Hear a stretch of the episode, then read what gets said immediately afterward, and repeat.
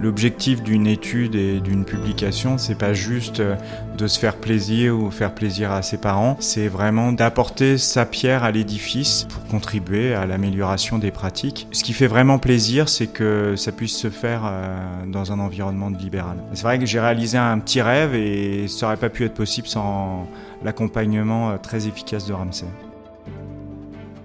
Bienvenue dans la quatrième saison du podcast Médecine, Sciences et Recherche clinique proposé par la direction Recherche et Enseignement de Ramsey Santé. Que se passe-t-il après la recherche? Comment la recherche clinique fait-elle évoluer concrètement la pratique médicale, la prise en charge des patients ou encore leur diagnostic? C'est à toutes ces questions que nous allons répondre dans cette saison en allant à la rencontre de médecins dont le projet scientifique est aujourd'hui appliqué. Pour ce premier épisode, direction la clinique Ramsay des Franciscaines à Versailles pour rencontrer le docteur Frédéric Martin. Cet anesthésiste réanimateur a créé une checklist de transmission en salle de réveil, un projet de recherche qu'il a initié en 2019 et désormais largement utilisé dans plusieurs établissements.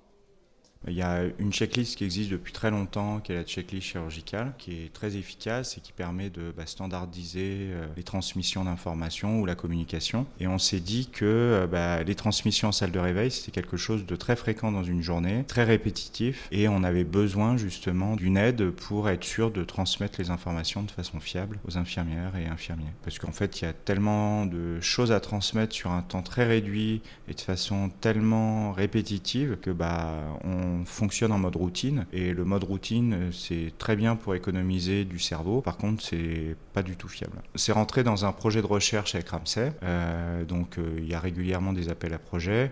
On a conçu euh, le programme, on a été aidé aussi un peu dans l'écriture par euh, bah, les équipes de Ramsey. Ils, ont vraiment géré toute la partie administrative, euh, toutes les parties un peu chronophages et pas forcément super excitantes étaient gérées justement par des gens de l'extérieur. Et c'est vrai que c'était impressionnant de voir qu'à vraiment chaque étape, il y avait quelqu'un qui nous aidait, qui était une vraie aide, qui nous a permis vraiment de tout jalonner tout au long de ce projet, depuis le dépôt de dossier jusqu'à la revue des statistiques, jusqu'à ensuite euh, la traduction. On avait fait une grosse partie en anglais, mais c'était relu par des natifs euh, avec un tropisme pour tout ce qui est article scientifique. Et au final, c'est un article qui est accepté parce qu'à chaque étape, on a été aidé. Je vous propose qu'on aille voir ça concrètement. Bah, allons-y.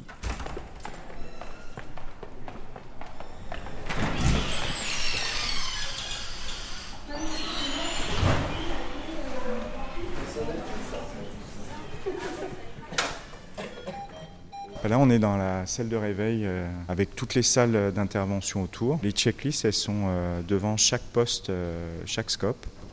C'est une petite feuille à 4 plastifiée avec un code couleur et 10 étapes, c'est ça? Exactement. Il y a la première phase qui est une mise en sécurité du patient. Ensuite, euh, on identifie la personne responsable. On lui demande si elle est prête à écouter la transmission. Et puis, on donne les informations sur euh, son état clinique, est-ce qu'elle est stable, sur ses antécédents, sur la procédure réalisée, les médicaments qui ont été administrés, les choses à faire pour eux, bilan, surveillance biologique. On leur demande s'ils ont des questions et on passe au vert une fois qu'on a validé finalement la dernière étape, qui est on demande une synthèse très rapide par euh, l'infirmier ou l'infirmière des informations qu'il a reçue et qu'il a comprises.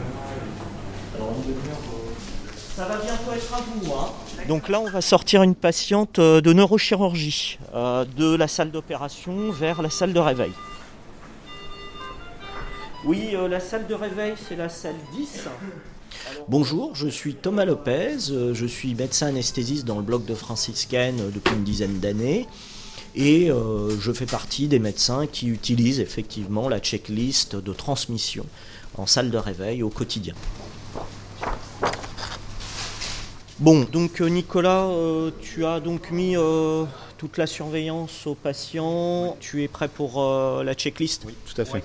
Donc euh, vous voyez donc ici euh, on a euh, tout le monitorage de la patiente, donc ça fait quand même beaucoup de tâches en peu de temps pour les infirmiers de salle de réveil, mais qui sont essentielles à faire avant de démarrer la transmission. Et ce qu'a changé la checklist, c'est qu'on avait tendance à se précipiter. Et c'est pour ça que d'ailleurs j'ai le temps de discuter avec vous, c'est que la patiente elle est en sécurité. Et donc on commence la checklist, si tu veux bien Nicolas. Donc mise en sécurité du patient, on est OK? Oui. On vérifie qu'il n'y a pas de point d'appui contre les barres, notamment du brancard, pas de point de compression. qui est responsable du patient C'est moi. Est-ce que tout le monde est prêt pour la transmission? Oui. Voilà. État clinique général, bah écoute, tout s'est bien passé pendant l'intervention. Euh, pas d'allergie, d'accord. Euh, elle a eu donc aussi bien un expert, aussi bien un non-expert bénéficie de la checklist. Donc c'est pas parce qu'on est un médecin expérimenté qu'on n'utilisera pas la checklist. C'est pas parce qu'on est en urgence qu'on utilise la checklist et en routine qu'on l'utilise pas. Bien au contraire, la checklist permet de préparer la crise. L'utilisation au quotidien entraîne les équipes à structurer en fait les transmissions. Voilà, euh, le bilan sanguin, euh, on partait de 13 grammes d'hémoglobine, coag normal, pas de surveillance particulière, on attend qu'elle se réveille euh, tout doucement. Est-ce que tu as des questions? Oui. c'est une patiente qui a 2 sur 4 autof, donc qui est curarisée. Est-ce que je peux décurariser? Oui, tu peux décurariser, effectivement. avec 1 mg d'atropine et tu feras 2,5 mg de prostigmine. 1 et 2, ok.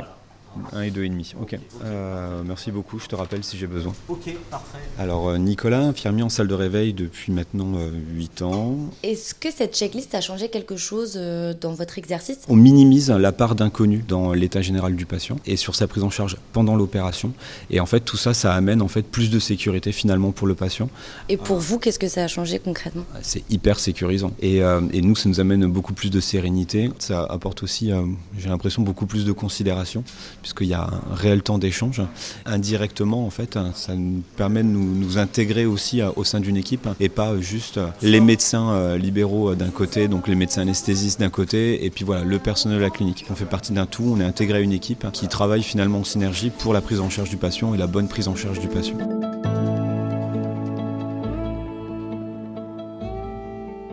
On a proposé l'article à deux revues, le JAMA qui est pas très spécifique à l'anesthésie, mais on a tenté, et puis le British Journal of Anesthesia qui est la principale revue d'anesthésie euh, dans le monde et qui a accepté, euh, ça s'est très bien passé, euh, les reviewers ont été très favorables et puis surtout il a été mis en accès libre, ça augmente sa visibilité parce que bah, du coup tout le monde peut le lire sans avoir l'abonnement et puis il y a eu un éditorial fait par un des reviewers donc on, était content parce que c'était pas de la science fondamentale, c'est de la pratique quotidienne et euh, là aussi, ça montre que il euh, n'y a pas que la recherche sur les souris, euh, sur l'ADN qui marche. C'est sur tout ce qui nous aide dans notre pratique, c'est un élément essentiel. On est content d'être entendu et puis de se dire qu'on va peut-être changer les pratiques et peut-être éviter des erreurs. Parfois, nous, dans notre cursus, on est plutôt tourné vers les sciences fondamentales, le nouveau traitement, la nouvelle technique. Et du coup, euh, peut-être qu'on serait arrêté à l'idée qu'on l'aurait fait euh, sur un coin de table, ça aurait fait un abstract dans un congrès, point. Et là, on a pu publier grâce à l'aide logistique et au soutien de Ramsey euh,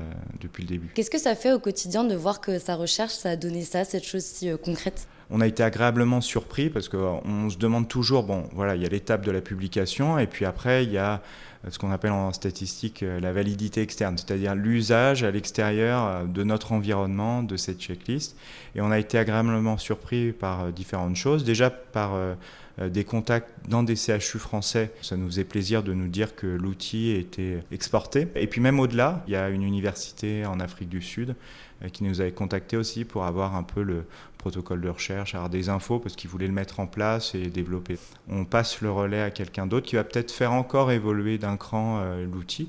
C'est ça qui est intéressant et, c'est là que c'est intéressant de se dire que on a une activité libérale mais qu'on arrive quand même à changer les pratiques avec des soutiens. Au, travers de cette publication en dernier nom, euh, qui est vraiment celui d'être chef de projet d'une recherche clinique. C'est vrai que j'ai réalisé un petit rêve et ça n'aurait pas pu être possible sans l'accompagnement euh, très efficace de Ramsey. Retrouvez tous les épisodes du podcast Médecine, Sciences et Recherche clinique sur le site de Ramsey Santé.